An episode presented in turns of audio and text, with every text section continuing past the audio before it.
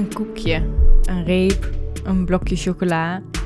Je begint goed en plotseling raak je de tel kwijt en voor je het weet heb je een hele lege chipzak. Of zijn alle koekjes alweer op of is de hele reep chocola op. Je hand komt leeg, een beetje vettig en kruimelig weer naar buiten. En voor jou voelt dat eigenlijk helemaal niet lekker. Vandaag in de podcast gaan we het hebben over eetbuien en de relatie met je hormonen. En de relatie die we hebben met voeding is vaak bijna net zo gecompliceerd als elke andere relatie in ons leven.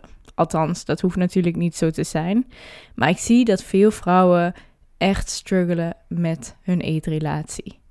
En het voelt ook soms alsof je veel minder controle hebt dan je zou willen over voeding.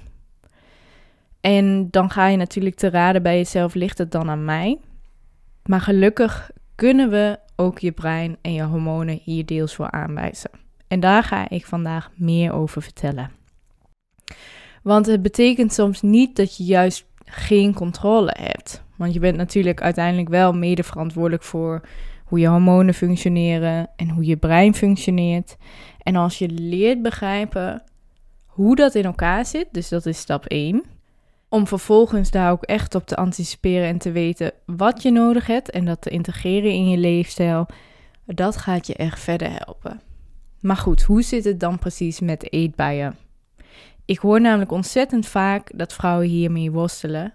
Included me, want ik heb voor een lange tijd ook echt last gehad van eetbuien. En um, ik kan je vertellen, dat heeft me echt best wel veel energie gekost ook veel darmklachten daardoor ervaren, slechtere huid, mood swings, maar ook gewoon heel veel, ja, heel veel geluk in mijn leven heeft dat gekost. Want ik voelde me daardoor echt niet happy met mezelf. Ik voelde me onzeker, um, schaamde me voor mezelf en ja, ik, ik kon gewoon ook niet fijn met eten omgaan. Dus ik wil deze podcast ook echt gaan kijken hoe zorgen we dat we die visuele cirkel doorbreken? Want het voelt echt alsof je daar nooit uit lijkt te komen.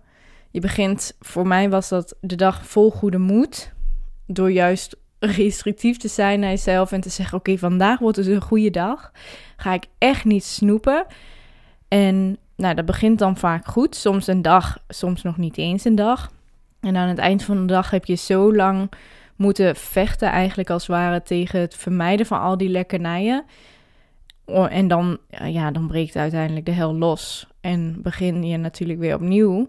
En bij mij was het bijvoorbeeld de pindakaaspot. Dan ging ik elke keer met mijn vinger het egaal maken en egaal maken. En dan zag ik weer een nootje en egaal maken. Totdat die hele pindakaaspot opeens, opeens uh, op was. En ik dacht, ja, nu is het toch al verpest. Waardoor ik in die, in die avond weer een e-bui had dan voelde ik me echt weer helemaal opgezet, opgeblazen, misselijk. Eh, ik kon niet goed slapen, want ik had ook veel te veel energie naar binnen gekregen, waardoor ik het heel warm had.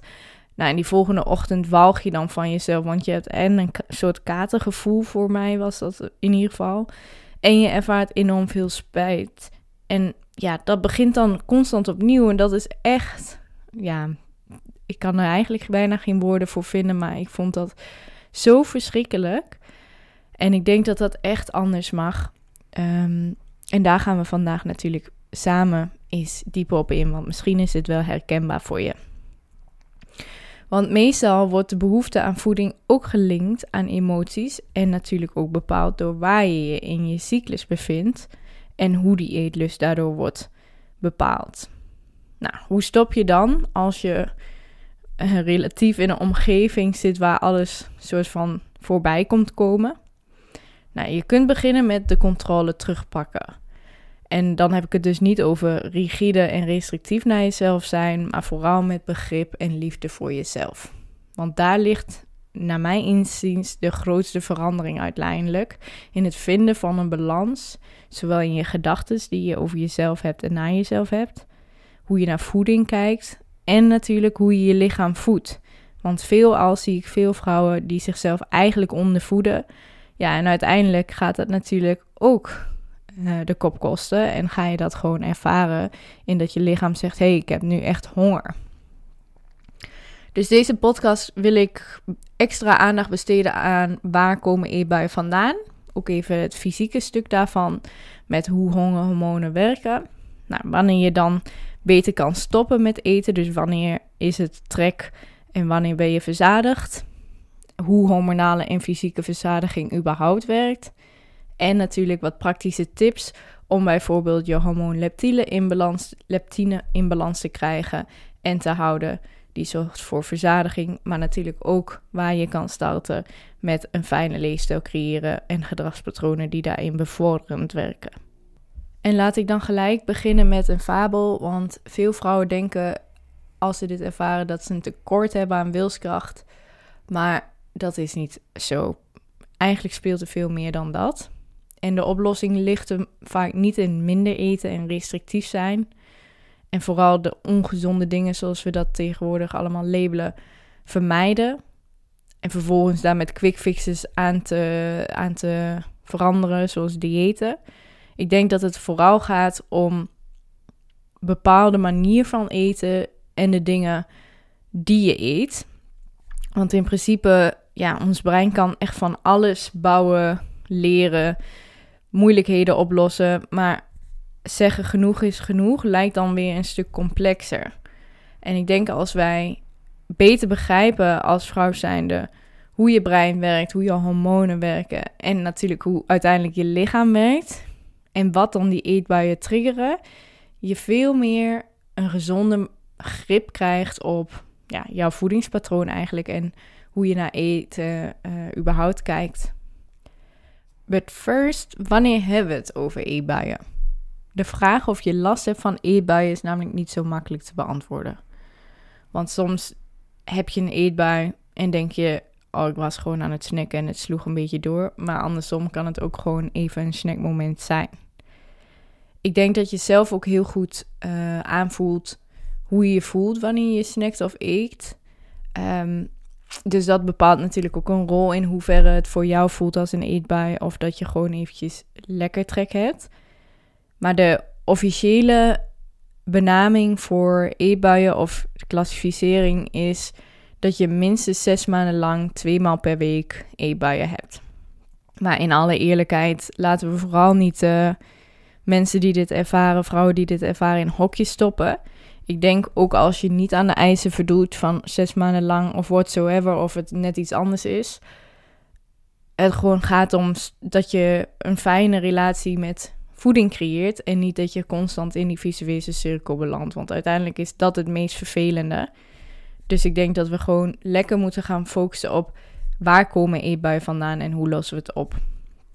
Nou, waar komen eetbuien vandaan? ik denk dat het belangrijkste is dat je moet realiseren dat er twee verschillende soorten manieren zijn waarom we eten. Namelijk, de eerste is eten om energie te krijgen. De energie die ons lichaam dan nodig heeft, maar ook om biologisch het systeem in balans te houden. Dus eigenlijk ons in leven te houden. Dat noemen we ook wel homeostase. En we hebben een tweede, en dat is eigenlijk eten voor ons plezier. Dat noemen ze ook wel hedonisme.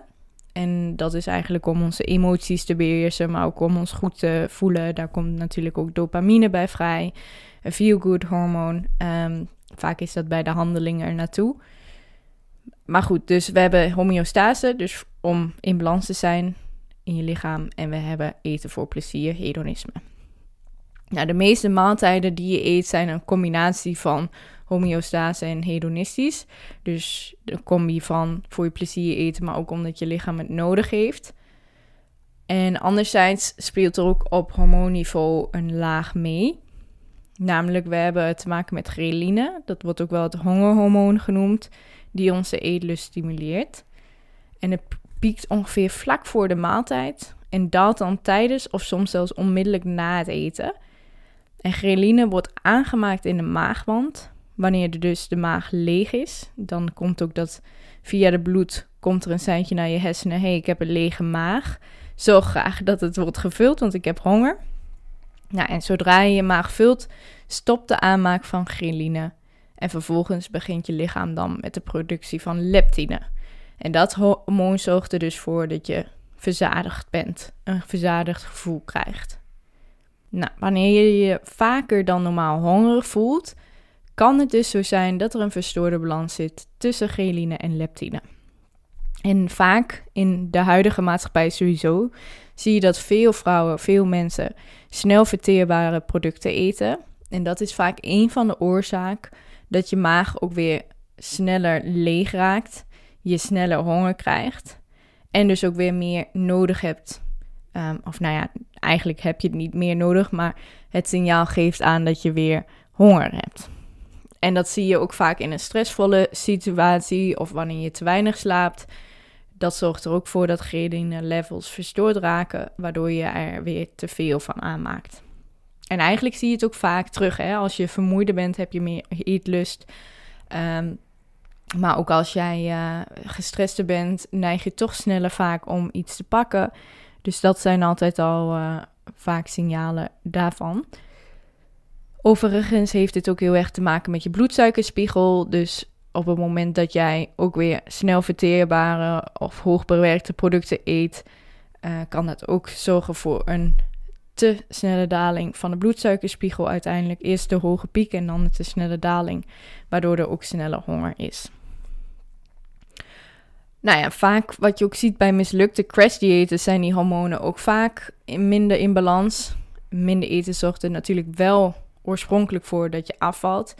Maar uiteindelijk, um, na verloop van tijd, als je langer een crash-dieet volgt of een dieet in het algemeen, dan zie je dat na een paar weken je honger weer terugkomt en je verzadigingshormoon en verbranding ook weer naar beneden gaat. Dat komt omdat je lichaam adapteert, dus het raakt gewend aan het huidige patroon. Dus je zult dan ook weer op een andere manier in beweging moeten komen, op andere manier je voeding moeten insteken. En dat maakt vaak dat een dieet niet goed werkt, want mensen vervallen op dat moment. En je kunt dan eigenlijk niets anders dan eten, omdat je dan die trek wil tegengaan en je hebt je gewoontes of gedrag daar rondom niet aangepast. En dan is je resultaat weg. Er zijn zelfs een aantal onderzoeken die laten zien dat zelfs na een jaar van diëten, als je al gestopt bent, dat je verzadigingsgevoel nog verstoord kan zijn. Oftewel, your body keeps the score. Nou, op lange termijn werken diëten gewoon niet, zelfs averechts. Je ziet vaak dat vrouwen zelfs meer aankomen naarmate ze meer diëten. En onderaan de streep een verstoorde eetrelatie krijgen of gewoontes creëren die zorgen voor niet duurzame manier om met je lichaam om te gaan. Oftewel, laten we gewoon zeggen, ze werken in het algemeen niet. Uitzonderingen dagen laten. Dus laten we vooral beginnen met het stoppen uh, met diëten en vooral focussen op wat dan daadwerkelijk wel werkt voor ons lichaam en ons lichaam specifiek. Ghreline is echter niet de enige factor die bepaalt of je wilt eten. Zo blijkt bijvoorbeeld dat we zien uit onderzoek dat muizen zonder ghreline toch regelmatig eten, net als de muizen met ghreline. Dus dat is wel een bijzondere, bijzonder onderzoek en ook goed om te weten. Nou, andere factoren spelen ook een rol, zoals onze genen, sociale signalen. Soms worden er bepaalde stofjes in ons lichaam niet aangemaakt. Dat kan ook. Aangeleerd gedrag, natuurlijk onze omgevingsfactoren, dus dingen die, uh, die we zien of horen, ons circadiaans en infradiaans ritme als de vrouw en onze hormonen. Nou, wie eetbuien heeft, merkt vaak dat ze op een specifiek moment terugkomen. En soms getriggerd worden door specifieke dingen die we dan zien in huis. Of dingen die we gewend zijn om te doen als we bepaalde dingen zien of horen. Of als we andere mensen zien eten. En zelf zie ik bij klanten vaak ook een patroon daarin terugkomen. Dus dat het echt op een specifiek moment komt in de cyclus. Of dat ze specifiek dingen hebben aangeleerd, zoals het weekend staat gelijk aan wat lekkers. In het weekend mogen we ontspannen, dus we willen graag genieten van eten. Dat soort conditioneringen spelen ook een belangrijke rol. En je wilt daarbij ook gaan kijken naar hoe veranderen we dat gedachte- of gewoontespatroon en uh, zorgen voor nieuw gedrag. Nou, zoals ik net al even benoemde, eetbuien ontstaan dus eigenlijk vaak ook vanuit stress, verdriet of andere emoties. Zo kun je vast wel voor de geest halen als je een slechte dag hebt, duik je toch vaak net iets sneller voor het lekkere eten. Oftewel comfortfood. Pak je toch eventjes net iets makkelijker wat lekkers. Maar waarom doen we dat nou eigenlijk? Want uiteindelijk gaat je eten naar je maag en verandert er niks hoe je je mentaal voelt, toch? Nou, niet dus. Uiteindelijk zien we dus ook, en dat hebben professoren van de Universiteit van Californië ook ontdekt, dat de relatie tussen comfortfood en stress gevonden is. Uiteraard natuurlijk wel getest op knaagdieren. Maar ze zien dus dat wanneer je comfortfood eet en je door stressvolle situaties heen gaat, dat voedsel van invloed kan zijn op hoe je hersenen reageren op stress, maar ook uiteindelijk hoe stresshormonen verminderd worden. Nou, ook zien ze terug dat mensen die langdurig aan stress worden blootgesteld en meer calorieën consumeren, er een langzamere cortisolproductie plaatsvindt. En cortisol is natuurlijk de primaire stresshormoon waarop we reageren. Nou, en verder blijkt dat voedingsmiddelen met een hoog suikergehalte ook de productie van een ander stresshormoon door het lichaam kunnen stoppen. Dus dat is wel goed om te weten. Maar wat we ook terugzien is natuurlijk dat de eetlust tijdens de menstruatie ook verhoogt. Je kunt zo bijvoorbeeld meer behoefte hebben aan chocola, Ben Jerry's of in één keer zin hebben in pizza. En eigenlijk weet je dan vaak ook wel hoe laat het is, namelijk je menstruatie komt eraan of speelt op dat moment. Nou, deze cravings beginnen vaak ook wanneer de verandering in de hormonen optreden. En voor jouw beeldvorming, dat speelt toch vaak tijdens het begin van een luteale fase. Dat is de fase die begint na de ovulatie, dus na de eisprong. Dat is ook tevens de langste fase. Nou, en met die fase zie je dat je metabolisme sneller wordt en dus je eetbehoefte, oftewel je eetlust, met 5 tot 10 procent kan toenemen. Wat maakt dus dat je ook, uh, ook meer trek hebt. En vaak raad ik mijn klanten dus ook aan om in deze fase iets meer te gaan eten. Tijdens de luteale fase begint er natuurlijk ook hormonaal iets te veranderen, want je lichaam geeft progesteron af om je lichaam eventueel voor te bereiden op een zwangerschap. Misschien heb je wel een kinderwens, misschien niet.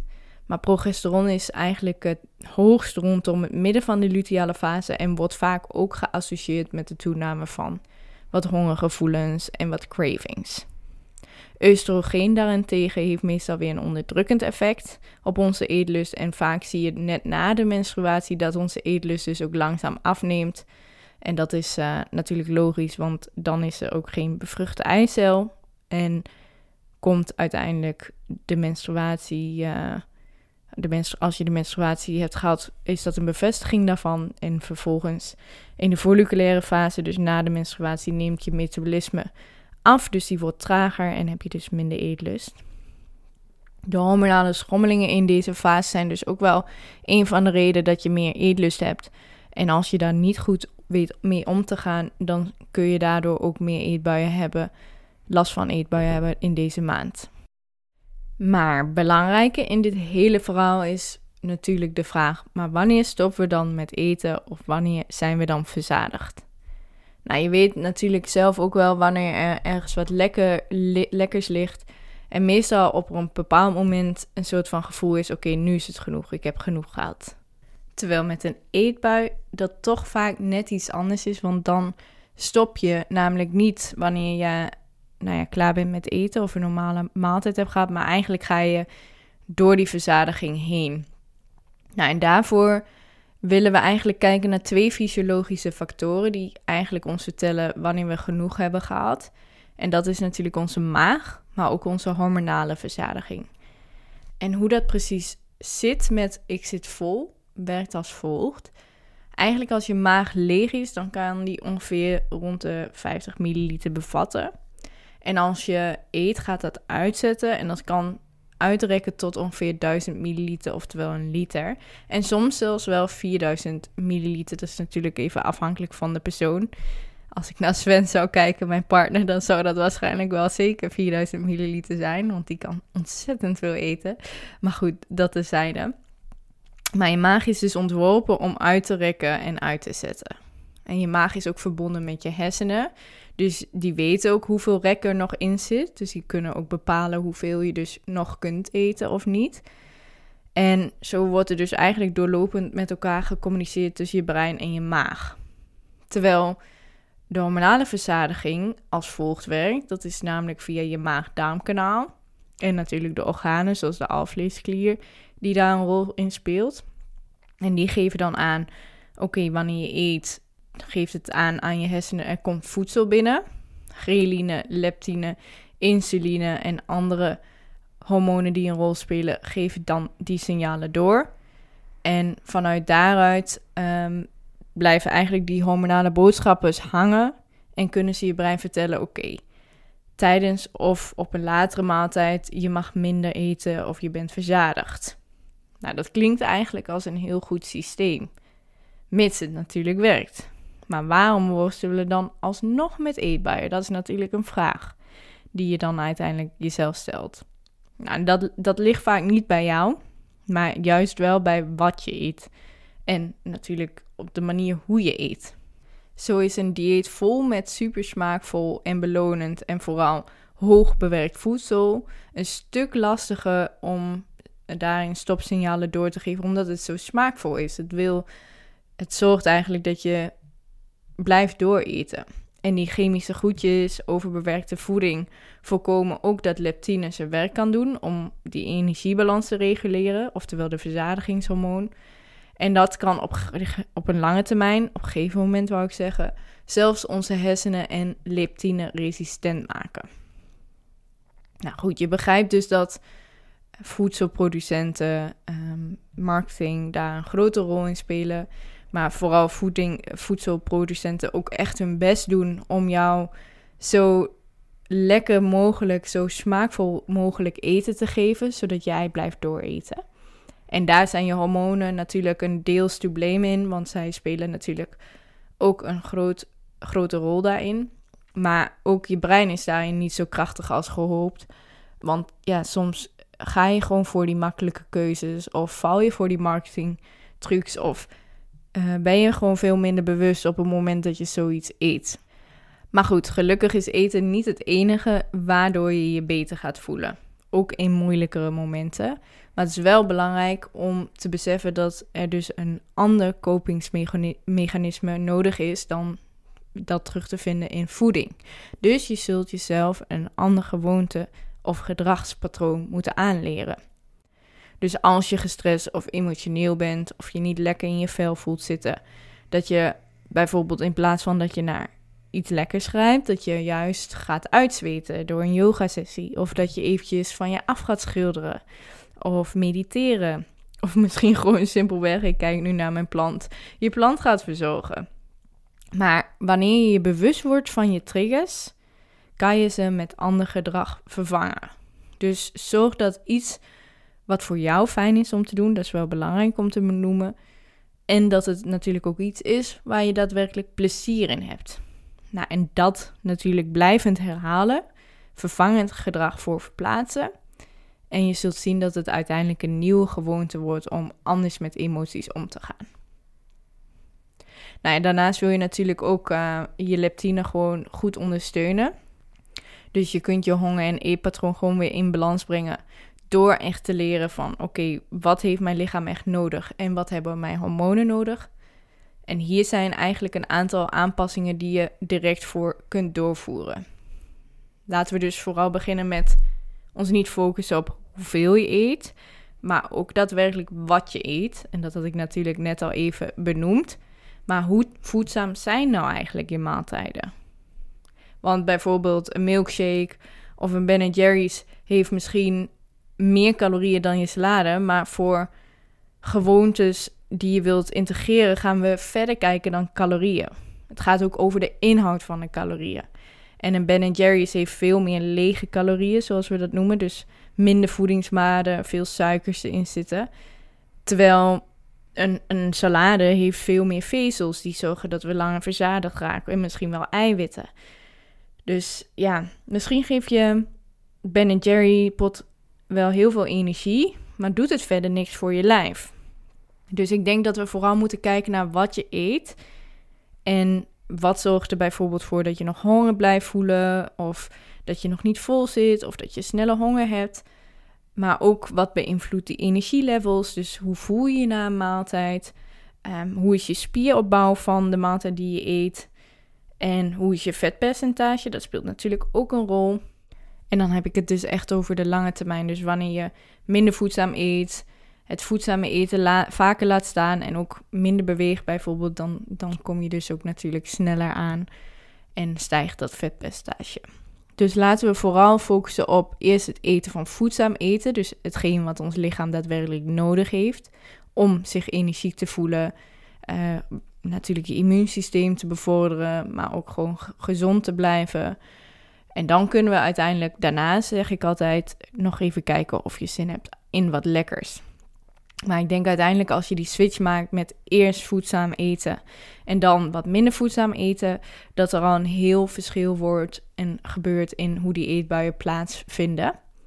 Nou, natuurlijk heb ik ook een aantal andere tips. Naast het uh, minder hoog bewerkt eten, focus vooral op meer verse en minimaal bewerkte voedingsmiddelen eten. Dus denk aan mager vlees, gevogelte, vis, eieren, zuivel of andere plantaardige bronnen. Natuurlijk groente en fruit. Langzaam verteerbare en vezelrijke zetmelen zoals volkoren granen, uh, knollen zoals aardappel, zoete aardappel, maar ook jam en cassave, bonen en pulvruchten. En natuurlijk de nodige vetten zoals noten, zaden, avocado's, kokos, vette vis zoals zalm en zeevruchten. Belangrijk om ook te benoemen is dat het heel erg kan verschillen in welke volgorde je maaltijd je de maaltijd eet. Bijvoorbeeld met stamppot is dat een stuk moeilijker, maar wanneer je de kans krijgt, zeg ik altijd eerst groentes, want vezels zorgen dat de glucose en dus de bloedsuikerspiegel stabiel blijft, stabieler blijft, dan eiwitten voor de verzadiging en dan komen de vetten en dan pas de koolhydraten. Wanneer je koolhydraten aan het begin hebt, zul je ook merken dat die glucosespiegel vaak sneller stijgt en dus ook een dieper dal heeft en je dus sneller weer trek krijgt, maar ook vaak een dipje krijgt na een maaltijd. En in praktijk zie ik dit ook vaak terug als vrouwen veel brood eten in de middag, daar bijvoorbeeld appelstroop op doen of iets anders, zoals hagelslag, dan hebben ze in feite best wel snel weer trek, maar voelen ze zich ook vaak vermoeider. Ik weet nog dat ik dit uh, toen uitlegde aan een klant en zei dat dat verandert. En toen veranderde ze het ook voor haar kindje. En ze merkte gewoon gelijk in de middag dat hij veel energieker was, niet meer hoefde te dutten. Dus alleen daarin is het al zo mooi wat het kan doen als je bewust bent van je bloedsuikerspiegel en daarop anticipeert. Nou ja, en belangrijk is natuurlijk ook dat je langzaam eet, dus echt tijd neemt voor je maaltijden. Dus goed kouwen. Ze zeggen niet voor niets. Uh, eet uh, totdat het echt uh, fijn gemalen is. Kou 40 keer. Maar het moet echt gewoon goed doorkoud zijn, zodat enzymen ook vrij kunnen komen, zodat dat verteringsproces nou ja, goed in gang kan worden gezet. En dan kunnen je hersenen en je maag-darmkanaal ook die activiteiten coördineren. Dus daardoor geef je ze de, tijd om signalen door te geven. Ehm, en wanneer je alles snel naar binnen schrokt, ja, dan kan het zijn dat die signalen pas een stukje later komen. En dat zou zonde zijn. Je wil gewoon de tijd nemen en ook zonder afleidingen, zodat ook daarin die signalen gewoon goed door kunnen uh, komen. En niet dat die hersenen van alles tegelijk aan het doen zijn of afgeleid zijn. Nou, daarnaast zou ik gewoon wel aanraden, kijk ook naar gewoon meer voedzame maaltijden, snacks die, die je gewoon makkelijk als vervanging kan ehm, maken, die toch iets meer goed doen voor hoe jij je voelt, uh, dan dat je altijd naar comfortfood grijpt. Want soms is het gewoon zo dat als jij naar iets suikerrijks grijpt met toegevoegde suikers, dan roept je brein eigenlijk meer, meer, meer. Nou, en dat proces wil je natuurlijk doorbreken. Maar tegelijkertijd zeg ik ook altijd: hou niet de restrictie erop. Dus ga ook echt voor balans. Je wilt natuurlijk voor een gezonde leefstijl gaan die je kunt volhouden. En daar horen gewoon geen schuldgevoelens bij. Over wat je eet en wanneer je het eet. En ik denk dat hoe meer restrictie je ergens oplegt, hoe meer je eigenlijk uh, ja, richting een soort van ontspannenheid gaat richting voedsel. En ja, die restricties zorgt er toch voor dat je een soort van denkt: oh shit, straks is er verhongering of uh, ik mag dit niet. En je gaat er dan constant in je brein mee bezig en geeft er zoveel aandacht aan dat je onbewust eigenlijk je hele, hele dag domineert met wat je wel of niet mag eten. Dus ik zou vooral zeggen, um, ga vooral voor een fijne balans waarin je merkt dat je ook echt um, ja, de dingen eet die voedzaam zijn, maar ook de dingen eet die je af en toe lekker vindt. En dan ga ik ook nog wat andere kleine tips meegeven die mij persoonlijk erg hebben geholpen. Um, en dat is toch wel echt werken aan zelfcompassie. Dus uh, vanuit een neutraal perspectief naar je lichaam leren luisteren. En ook liever tegen jezelf zijn. En voor mij betekende dat echt het opnieuw aanleren van wat voeding voor mijn lichaam betekent. Dus wat het nodig heeft. Wat er in een voedingsmiddel of product zit. Welke voedingswaarden daarin belangrijk zijn. En ook de balans tussen die voedingswaarden en macronutriënten zoals eiwit, koolhydraten en vetten. Maar ook het loslaten van dieetregels of andere conditioneringen. En eetregels van vroeger uit die ik misschien mee heb gekregen, ook leren loslaten. Dus je hoeft niet uh, je bord leeg te eten of iets te eten wat je niet lekker vindt. Mijn honger ook te respecteren. Dus als ik meer trek heb, ook in mijn cyclus, dan geef ik daar gehoor aan. Daar stem ik ook mijn voeding op af. En ook een, um, in mijn omgeving zorgen dat um, mensen mij gewoon respecteren voor waar ik behoefte aan heb. En mij daar niet in pushen. Of uh, zeggen, oh neem toch, het is zo lekker. Maar daar gewoon mij in respecteren. Ja, de timing waarop ik eet was ook heel belangrijk voor mij. Niet te laat lunchen, uh, ook niet mijn eten uitstellen, maar ook gewoon de hoeveelheid, de manier waarop ik eet. Dus minimaal drie keer op de dag eten. Mijn eigen waarde loskoppelen van een cijfer of getal. Dus me niet meer identificeren met dat, ik, dat mijn gewicht wat zegt over mij. Of dat de hoeveelheid calorieën bepaalt hoeveel ik mag eten. Maar dat mijn hongergevoel dat bepaalt meer focus op een verzadigd eten. Dus eigenlijk wat specifiek gewoon voor mij werkt, is kijken naar uh, de viscositeit. Dus hoe dik een, een structuur is van een voedingsmiddel, maar ook de hoeveelheid in volume. Dat ik daarmee speel. Nou, als ik uh, al emoties uh, wou wegeten, dan emoties er voor, vooral meer laten zijn. Dus ze accepteren en meer kunnen zijn. En een nieuwe manier vinden om, uh, om die van mij af te zetten of uh, te verwerken. Nou, en natuurlijk ook overdag meer in beweging zijn, dus vaker wandelen. En veel meer werken vanuit acceptatie voor mijn lichaam. En bewondering wat het allemaal voor mij betekent. En dat ik een cyclus heb en dus niet een 24 uur ritme. Dat ik een eigen ritme heb waarop mijn eetlust gewoon ook hoger en laag is. En daarop anticiperen. En dat was zo belangrijk geweest voor mij. En je hoort het dus al genoeg waar jij ook zelf een begin in kan maken. Maar ik snap ook in alle eerlijkheid, um, ja, ik heb ook heel wat wegen moeten afleggen voordat uh, ik ben gekomen waar ik nu ben. Namelijk dat ik echt kan aanvoelen wat ik nodig heb en op intuïtie kan eten. Maar dat heeft me echt veel tijd en energie gekost. En in die tijd wil ik je graag besparen. Dus herken je je in mijn situatie? Of hetgeen wat ik zojuist heb verteld en wil je je daar niet meer door laten leiden en daar alleen voor staan en alleen aan de slag gaan, dan zou ik zeggen plan met mij een gesprek in. Dan bekijken we gewoon samen wat ik voor je kan betekenen. En natuurlijk onder genot van een lekkere kop thee. Maar weet dat je dit niet zelf alleen hoeft te doen. En dat er een manier is om echt fijn met voeding om te kunnen gaan. En dat is echt een bevrijding, echt een opluchting. Dat kan ik je echt met 100% garanderen dat dat zoveel voor je mentale gesteldheid doet, maar ook voor je energie.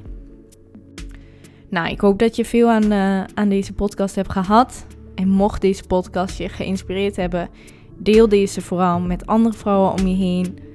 Natuurlijk met één doel, namelijk dat we samen het perspectief op voeding, maar ook vrouwelijke gezondheid in het algemeen gaan verbeteren. En ik geloof echt dat wij samen die standaard kunnen veranderen.